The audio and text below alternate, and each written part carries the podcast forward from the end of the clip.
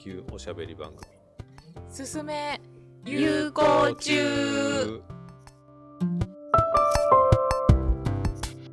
すすめ有効中は有効中研究者の豊福と長井が有効中の研究についてゆるく楽しくおしゃべりする番組です。進行役はエウサピアの椿が務めさせていただきます。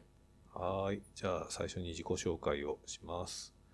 えーっと、有効中学者、えー実験古生物学者、生命地球科学の豊福です。よろしくお願いします。よろしくお願いしますよろしくお願いします。と細胞生物学者の長井です。よろしくお願いします。よろしくお願いしますよろしくお願いします。えーそして番組の進行役を務めさせていただきますエウサピアの椿です。さあ、えっ、と、今回も始まったわけなんですけれども、最近どう、どうですか？久しぶりにオンサイトの、まあ、研究集会にあ行ってきましたね。いいですね。行きました。なんていう学会ですか？バイオミネラリゼーションワークショップ。かな。はい。バイオミネラリゼーションって何でしょうか？わざとらしくなっちゃうね。知らないふりしちゃってる感じ出ちゃう。まあ生き物がね、硬い殻とかを作るんですけど、うんうん。まあ、いろんな人がいるんですよ。人？あ研究分野の人が来るんですよ。なるほどなるほど。だから対象物だけは決まっていて方法とか誰が作るとかを決めてないからまあありとあらゆるタイプの研究者が、なるほど、来ますねあれですね。いわゆる材料学会みたいな感じああそうなのかもしれないですね。僕ら材料やってないけど。あいやいやあの結構あけこれ生物屋さんの言い方かもしれないです、うん。あの昆虫学会とか、うんうん貝類学会とか、そういう対象生物をなんか限った学会のことを結構材料学会とあかあ言ったりして。うんえそうそれも結構だからいろんな手法でとにかく昆虫をやってる人貝をやってる人みたいな感じなんでそういう意味では結構似ているかもしれないですね、うん。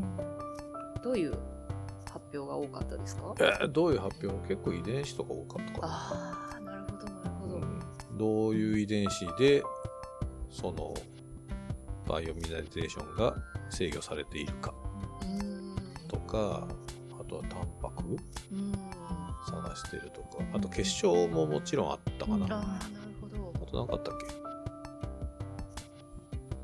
け？なんかありましたっけ？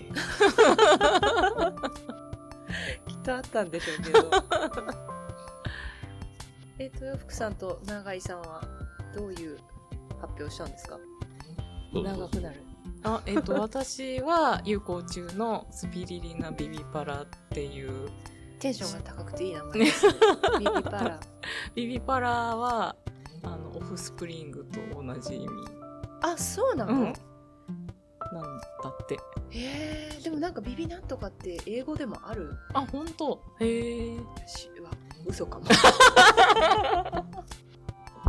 まあとにかくめっちゃ生まれるんだよ。ね、うんうん。へえあそうなんだ、うん。首相名になるくらい。そうそうそう。へで、その有効中は、普通の有効中がーうんうん2ヶ月から数年ぐらいうん。世代交代に時間かかるんだけど、スピリリナビビパラに限っては7日から10日っていうめちゃくちゃ早い。へえ生き急いでる。かなり生き急いでる。それならでも進化とかも早そうですね、うんうんうんうーんそうだよね。うん。でも見た限り生きた化石みたいな子だよ。あ本当ですか、あの有効中って部屋がチャンバーに分かれてんだけどうん。この人たち筒なんだよ。ほうソーセージ丸めたのみたいな。チャンバーっていうのはどういうイメージですか？部屋部屋ですね。有効中小部屋に殻が分かれてるんで。この人たちは分かれてない。へえ。なんかだから最初の頃の有効中に近いんじゃないかなっていう、なるほど貝貝殻みたいな感じでじゃあ成長もしていくそうっていうそうことですよね。うん。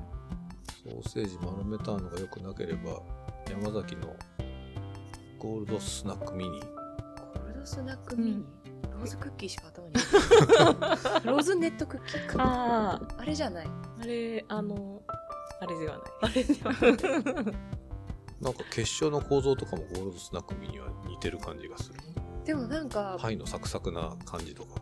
ああいうものって形成過程がなんか自己組織化というか似てるのかもしれないいや、そうそうそう。うん結構ね、パンと似てる横丁多くって、あ多分ね、巻き巻きっていうか、こう一つにまとめる時のいろんなパターンうんが、うんパン作りとなるほど有効地の殻形成で、あなるほどなんか、相通じるものがこう修練しちゃうんじゃないかな。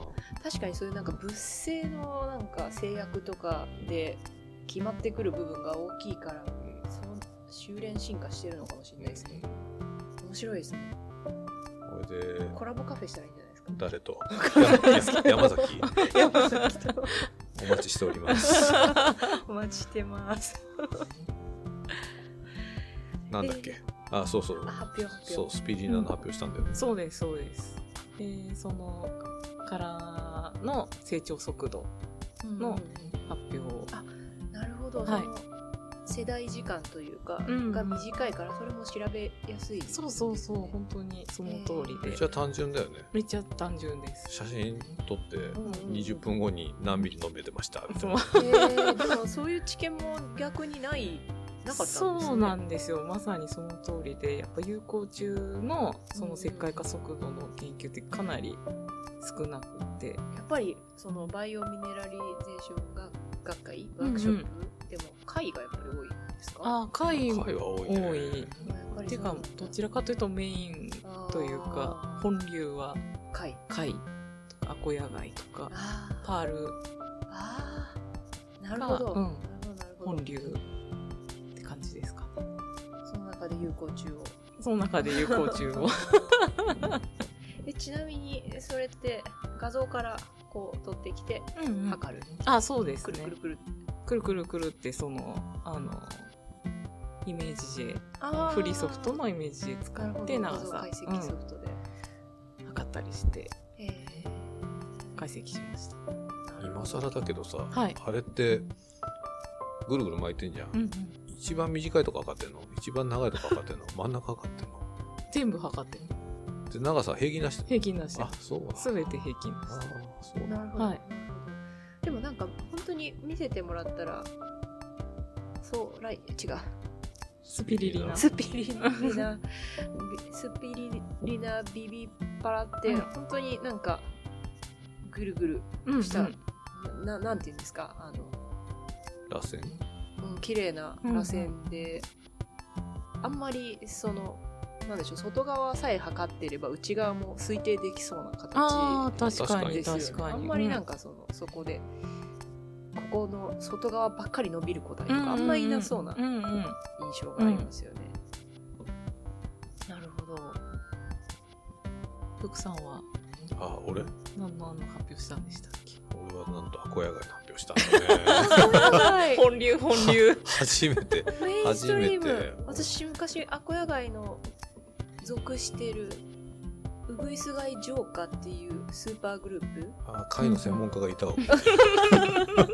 のあの系統解析の論文書きましたよ。おー。10年以上前ですがそうそう、アコヤガイの殻形成時の pH を測る。おー pH イメージングをうちでやったっていう感じですね。それは殻とかあの軟体部の外側の海水を染めたってことですか？えーと、両方やってますね。あそうなん。ですね。へー2020年ぐらいから東大の鈴木先生とやってるんですけど、へ気がついたら200回以上測定してて、ーすごい。はい。まあ、全部永井さんが買ったんですけど、はい。全部私がやりました。すごいでコンコンパイルと解析は私がやって、なるほど、うそれが形になまあ形にしたいなと思って、なるほど。まあいきなり知らない分野の論文書くのきついんで、うん。ちょっとまずは学会発表でもしてみようかな。なるほど。なるほど。しかもね、考えがまとまらなかったからまとめがないんだよね。新しい。図図だけ並べて終わりっていう。でもそれもいいですよね。でまあその鈴木さんとやってて鈴木さんも来るので、うん鈴木さんと議論する用のスライドをポスターにして並べておいてなるほど。まあ主なしあのーミッションは協調者との打ち合わせっていう すごいすごい発表でしたね。でもあれですよね学会ってそういう側面ありますよね、まあそうですね。あのまだできてない素材を持ってって、うん見てもらって意見もらうみたいなところありますよね。まあ人によってはねできたものしか出さない方がいいよっていう人もいるからいますねいますね。結構迷うところではあるんですけどね。その辺はもし学生さんとかが聞いてくださってたらスーパーバイザーの先生に従ってください。間違いないです。読めるので。研究室のね、方針があると思うから。そうそうだね。分野もね、うんあるから。あるある。まあだからそんな初めての内容で、街頭膜があるところの pH が見えたっていうのと、あとはお腹の中が見える。まだ0.5ミリぐらい、もっとちっちゃいのかな。ちっちゃい違いなんですよ。違い、着底したばっかり。ち、稚魚の稚魚の貝ですね。貝だね。子供なんで、まだ殻が透明で中見えるんですよね。うんでその胃の部分の pH は結構低いのが分かっへーた。だから、我々と同じように酸性にして分解してんだろうなって感じがしますねな。面白いですね。流行中の番組で貝の話結構本してだね。さあ、今回は何の話をする？んあ、思い出した。えー、と。さあ、そんな感じで有効虫とか、アコヤガイとか、いろんな殻の作り方の、なんていうんですか、メカニズムを深めるお二人なんですけど、最近なんか開発されてる新しい手法があるとか。うんうん前回あのこのポッドキャストで FIB っていう新しい方法観察手法を紹介したんですけどそれをさらにさ発展させた方法があってそれについてちょっと今日はお伺いしたいなと思ってるんですけど、うんうんその前にちょっとこれ初めて聞くよっていう方とかはもう聞いたけど忘れちゃったっていう方も多いと思うのでちょっと復習がてら FIB って一体何ですかっていうところをちょっともう一回永井さんに簡単に教えてもらってもいいですか？はい。FIB は、フォーカスドイオンビームの略です。FIB はい。収束イオンビームと日本語では言います。で、その、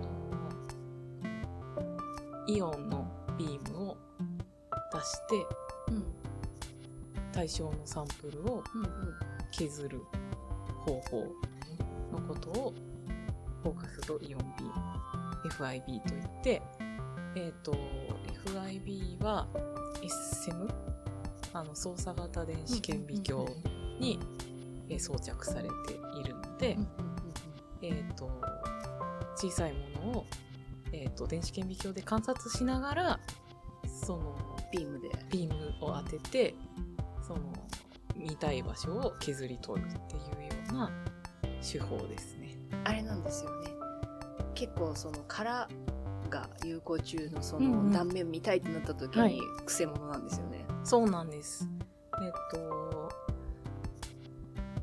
殻も見たいんですけど有効中の細胞が殻とどういうようなインタラクションをしているのかっていうのが見たいので、でそうなってくると細胞と殻の硬さが全然うん違うので、えっ、と今まで従来あった方法だと殻を溶かして細胞だけ見るっていうこととか、まあ、さあの殻だけ見るっていう方法しかなかったんですけど、FIB を使うことによってその柔らかい殻もあ 柔らかい細胞もうん。硬い殻も、あの両方いっぺんに溶かさずに溶かさずに切ることができるっていううん。ことがすごい利点でその FIB を使って殻を形成している場所を観察するっていう方法を、えー私の博士論文であの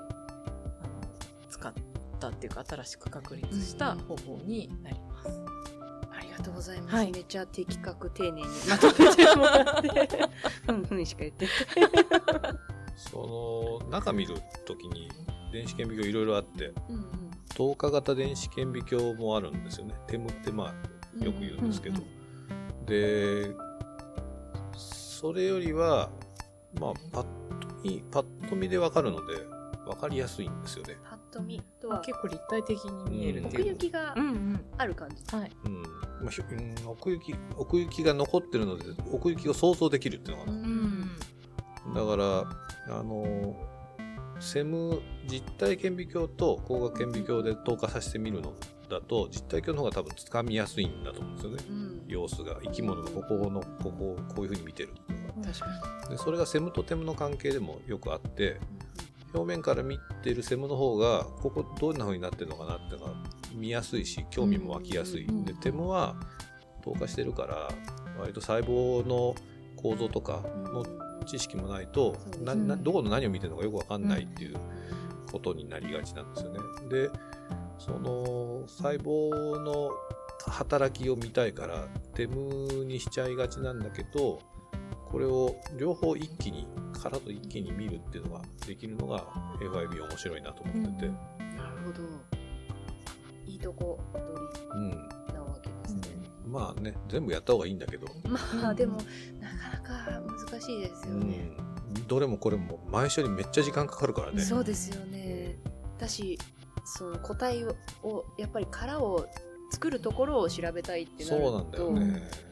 それをその辺からジャブジャブたくさん取ってきたものをそのまま資料にできるっていうわけじゃないですもんね。そこがやっぱりそのバクテリアとかの研究だと、うん、培養してすごいたくさんいる中からうんペレット作ってバンバン切ればうんどっかで何かがやってるだろうっていううん100個体の中に1個体ぐらいはやってるやついるだろうみたいなやり方ができるんだけど有効帳ちっちゃいのにうん。でかいからなんか個性みたいな個々の有効中の様子が分かんないとなんか見えないんだよね。そうですよね。そうですよね。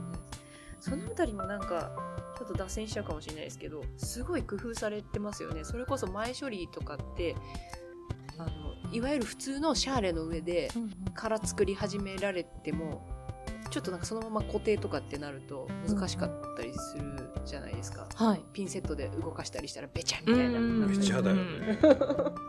そのあたりもなんか特殊ななんか作ってやられてますよね。えー、そうですね。まあなんかいろいろ方法内緒？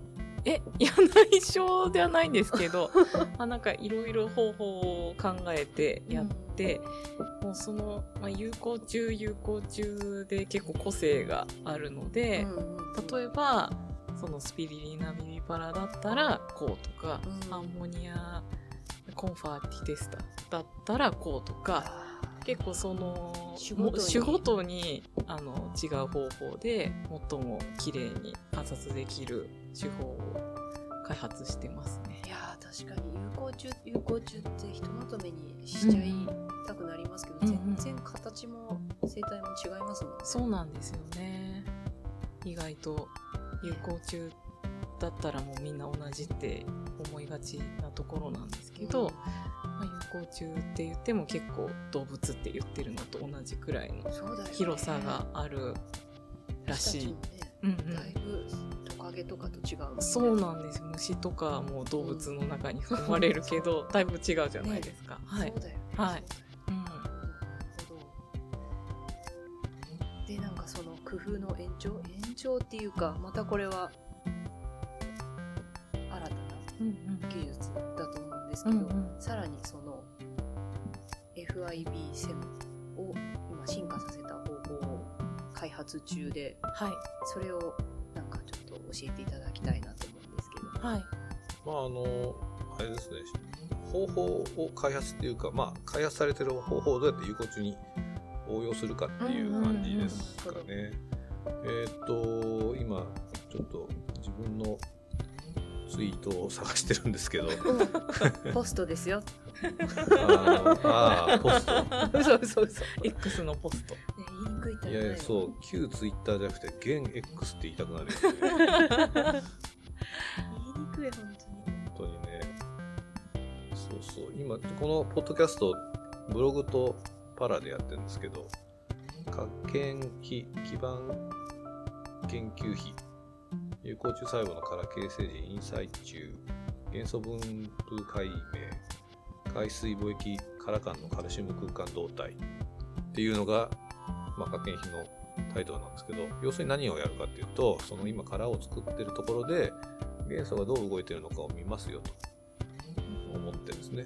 で、えーっと、普通の FIB だとサンプル乾かしちゃうので、えーこれもうちょっと湿った状態っていうか、生っぽい状態で凍結したままセムで見れないかなと。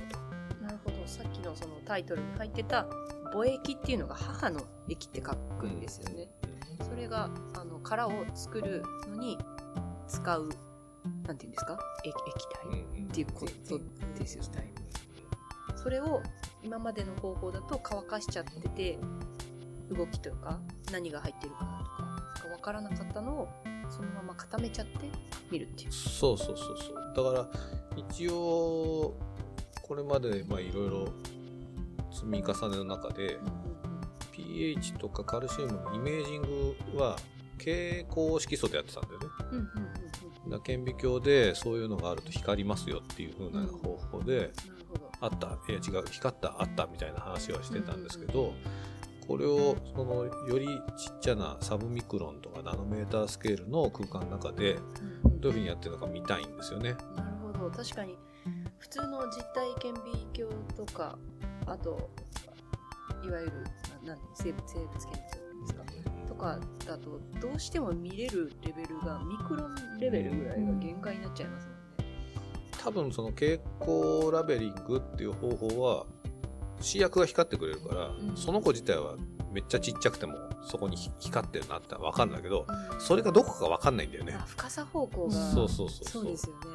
やっぱそこまで分かりたいとなると、電子顕微鏡レベルになって、なるほど。今度だから電子顕微鏡用の処理をしないで見ようと思った時に、暗いよっていうのが重要になってきます。暗いをうん。C 極低温ですね。CRYO。うん極低温で、えー見ると。でうん。極低温で見るってどういうことかっていうと、氷漬けにして見るってことなんですうね。ん。単純に普通に液体窒素とかでそれは前処理をするんですか？するんですか？あいやち実は違って。あそうなんだ。はい。えーといやそんなことないんですけなど何？なんて？フォローさせちゃったごめんなさい。えっとバクテリアであのすでにやられている方法があってはい、あの銅板と銅板の間にそのバクテリアの培養液をつけてそれを合わせてあの液体のプロパン。プロパン？プロパンガスの中につけるっていう方法があってサンドイッチ法っていう名前がついてるんですけどそれを有効中に応用しているのが今の、はい、研究です。なんではい挟むんですか？熱伝伝導がすごいそう熱伝導が熱伝導がすごくいいのでと凍らせられるっていう。小さい資料ならではですね。それはそうだと思います。プロパンの液体って何度え知らないですけど 液地であの冷やしてプロパンのガスをこうガスボンベからシューって入れてでへ液体になったプロパンでなんか凍らせるのにいい感じの時があるの。マイナス42度。だああなるほど。確かに。液地だったらまたその温度のジャンプがよ資料によくなさそうですよね、差が大きすぎて、うん。今度は。へえそんな風にやってるんだ。知らなかった。で有効中だとこう挟んじゃうと形が潰れちゃうので確かに置いてやるっていう方法とかもまあいろいろ試してみたんですけど、なるほどじゃあそこは技術開発だよね。そうなりますね。でいろいろやってみたんですけど結構当番の時はちょっとうまくいかなかったりとかその観察する時になんか挟むなんてジグみたいなのがあるんですけど、うんそれにうまく挟めなかったりとかありそうだいかに え隙間何の隙そ間の銅板と銅板の。ああ銅板と銅板の間はその有効中の大きさになるんですなんけどかこういう感じであ伝わらねえな。あのどうやって その隙間のスペースを調整する？あ今なんか椿さんはネジ回しのような動きをしていました。なんかカメラの雲台でしたっけ？あれを動かすみたいな。ああなるほど。えっといやそういう感じじゃなくてそのやっぱり挟んじゃうとその有効中が潰れちゃうから、うんうんうん。挟まないでやる方法をはい。我々我々はそのやっていへてーそのクライオミクロトームっていうのがミクロトームのそうミミクロトームの暗いをはい凍結板があってそれに使うあのなんだろう台座みたいなせるっていう方法にしたらまあやっと見れるようになってきました。なるほど、はい。そういう試行錯誤がその固定の段階でもあったんですね。ありましたねやっぱり。バクテリアでやってる方法をそのまま有効中に使えるっていうことはなかなかないので。だいぶサイズも違いますね。サイズ感帯も違いますね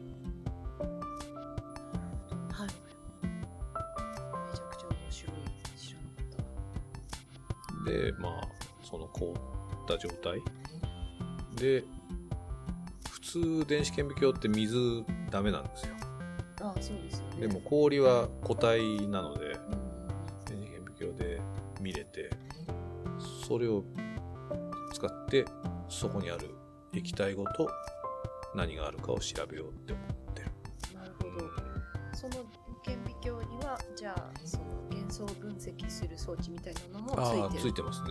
ですよね EDS ってのがついてますね。エネルギー分散型 X 線スペクトロメーターかな。うんですね結構その分野では一般的な装置ではまあ、かなり、ううんん、あの、めっちゃ簡単なんで、要するに、その、いろいろな、あの、最適化みたいなやつは、うん一回多分セッティング、装置をインストールした時にセッティングしてれば、あとそんなにいらないので、ああ ED EDX うん、の使いそう使い方というか管理が。スイッチを入れれば測れるみたいなものなので、仕組みはね、またそれはそれで面白いんですけど、うん、電子線当てると X 線が出るんでっていう、んんそれを使って、まずはそこに元素が何があるかと、カルシウムはどこじゃいなとか、うんえ、こんな元素がこんなところにとか、そうですよね、うん。きっと今まで誰も見てないところだからそのオんーダーで。うん。見たら絶対先行研究なくはないんだけど、あそうですか、うん。まあちょっと俺のやってるやり方とは違うかなと思ってて、種類が違うとか、見てるタイミングが違うとか、うん。見てる場所が違うとかあるので、あとまだ、まあ、今まだ進行中なんで、本当に見たいとこまだちょっと見れてないかな。